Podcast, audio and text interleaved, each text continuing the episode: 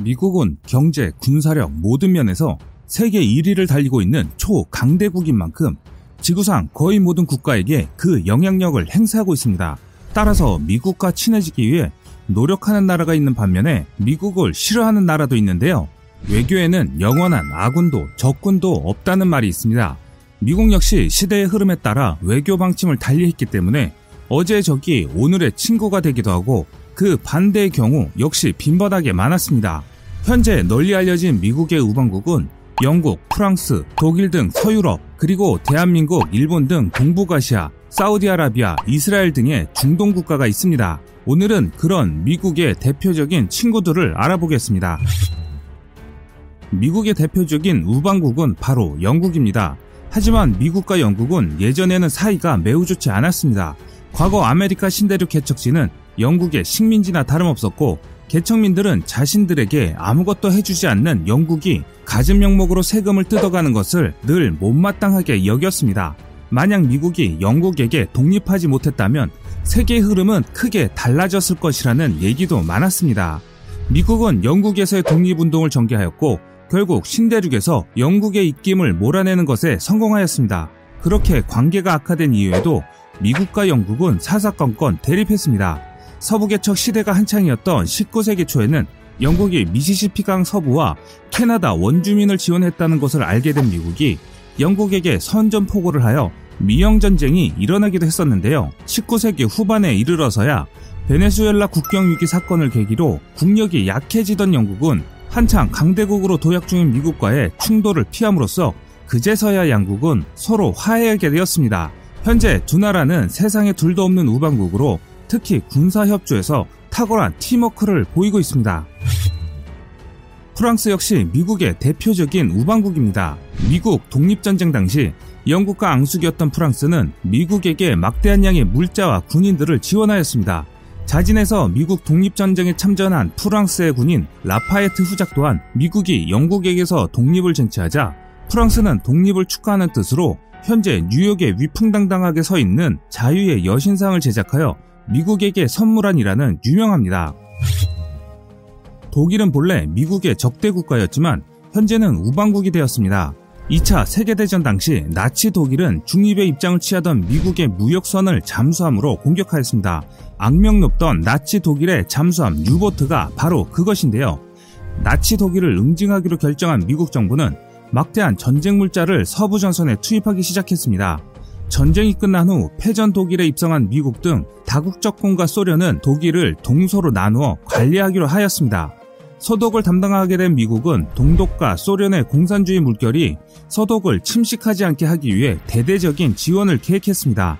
당시의 서독은 유럽에서 가장 미국 향기가 물씬 나는 지역으로 탈바꿈하게 되었는데요. 서독이 동독을 흡수 통일하면서 국력이 더 강했던 서독의 친미 성향은 그대로 남아 현재까지도 독일은 미국의 우방국으로 남게 됐습니다. 아시아에서 미국의 적대국이었다가 우방국이 된 대표적인 국가는 일본입니다. 일본은 2차 세계대전 당시 미군이 주둔하고 있는 진주만을 기습했습니다. 2차 세계대전 막바지에는 일본군은 자살 특공대를 조직할 정도로 궁지에 몰렸는데 이를 계기로 미국과 일본 사이에 전면전이 벌어졌지만 미국이 항공모함, 핵폭탄 등을 통해 본격적으로 일본 본토를 공격하기 시작하면서 일본은 결국 미국에게 항복을 선언하였습니다. 그 후 일본은 미국의 통제를 받으며 현재까지 이어지게 되었는데요. 한국전쟁 덕분에 기사회생하게 됩니다. 미국은 한국전쟁으로 투입되는 물자를 생산하기 위해 한반도와 가까운 일본에 공장을 짓기 시작했습니다. 또한 가난한 자들에게는 공산주의 사상이 스며들 수 있기에 미국은 일본 국민들로 하여금 딴 생각을 하지 못하도록 많은 돈을 들여 일본을 먹여 살리기 시작했는데요. 당시 일본은 아시아 공산화의 마지노선으로 공산주의가 태평양을 넘어 확대되지 않도록 미국이 신경 써서 키운 국가라고 할 수 있습니다. 현재도 미국은 일본이 자신들의 아시아 최고의 동맹국이라고 칭하고 다니며 군사, 경제, 정치 등 여러 가지 항목에서 서로 협력하는 것을 언론을 통해 쉽게 볼 수 있습니다. 대한민국 역시 유난히 미국이 끼고 도는 우방국이긴 합니다. 2차 세계대전 당시 일본의 식민지였던 우리나라는 미국의 승리로 인해 해방을 맞게 됩니다. 그 후 미국은 한동안 우리나라의 모든 문제를 관리하였습니다. 대한민국 정부 수립 후에도 미국과의 관계는 계속되었는데요. 미국이 잠시 우리나라 문제에서 발을 빼자마자 바로 한국전쟁이 터지게 된 것입니다. 한국전쟁 당시 우리나라 정부는 부산까지 내려가 방어선을 펼쳐 했을 정도로 심각한 상황이었습니다. 하지만 미국의 참전으로 인해 간신히 기사회생한 대한민국은 국방의 대부분을 미국에게 의존하기 시작했습니다. 현재 우리나라는 전 세계에서 손꼽을 정도로 강한 군사력과 경제력을 갖추게 되었으나 아직도 상당 부분에서는 미국의 영향을 받고 있습니다. 그렇기 때문에 한국이 미국에 끌려다닐 수밖에 없는 안타까운 상황이 발생한 것입니다. 7조 3,746억 원, 2009년에서 2018년 한국이 미국으로부터 무기를 사들이면서 지출한 돈입니다. 미국 달러로는 62억 7,900만 달러에 달하는 거액입니다. 한국 역사에 남을 만한 운하 건설인 경인 아라뱃길을 만드는데 들어간 비용은 2조 7천억 원입니다.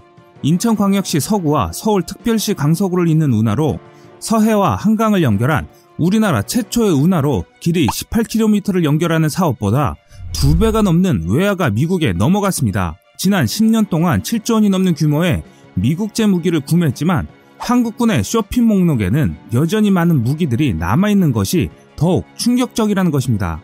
대표적인 것이 2조 원이 투입될 지상 감시 정찰기 사업이 있는데 정식 명칭은 합동 이동 표적 감시 통제기 사업으로 2019년 1월 발표된 2019-2023 국방 중기 계획에 포함되어 있습니다.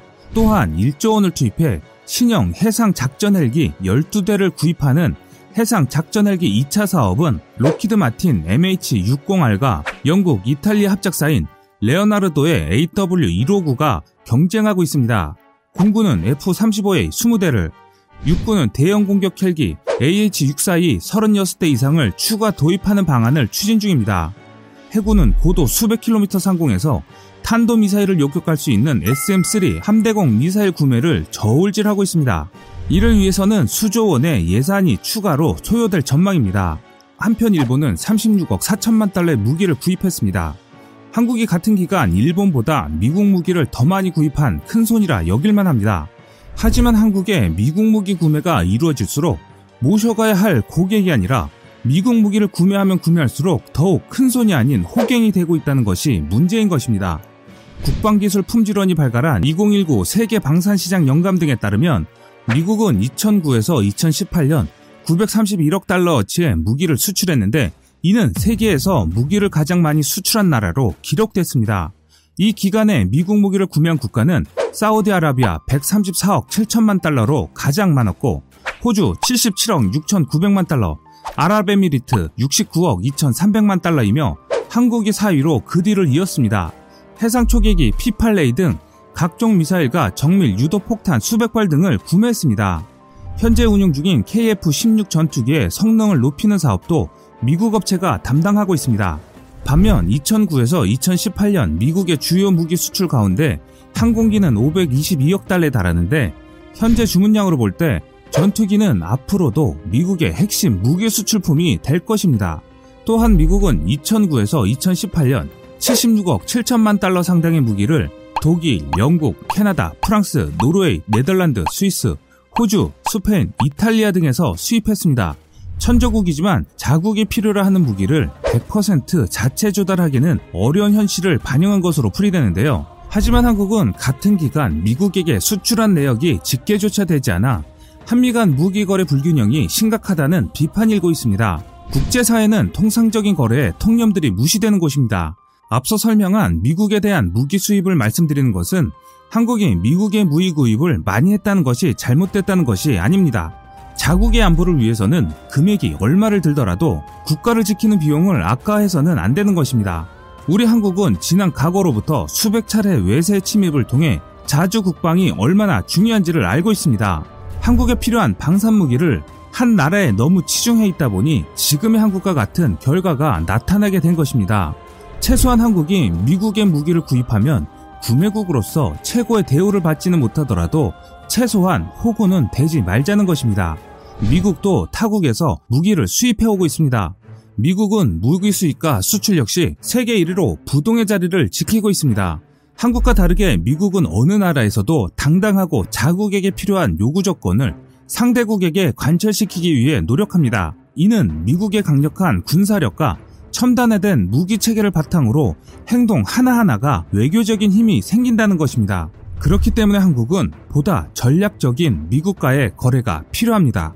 지금까지 세상의 모든 이야기거리를 얘기하는 꺼리스부였습니다. 시청해주셔서 감사합니다.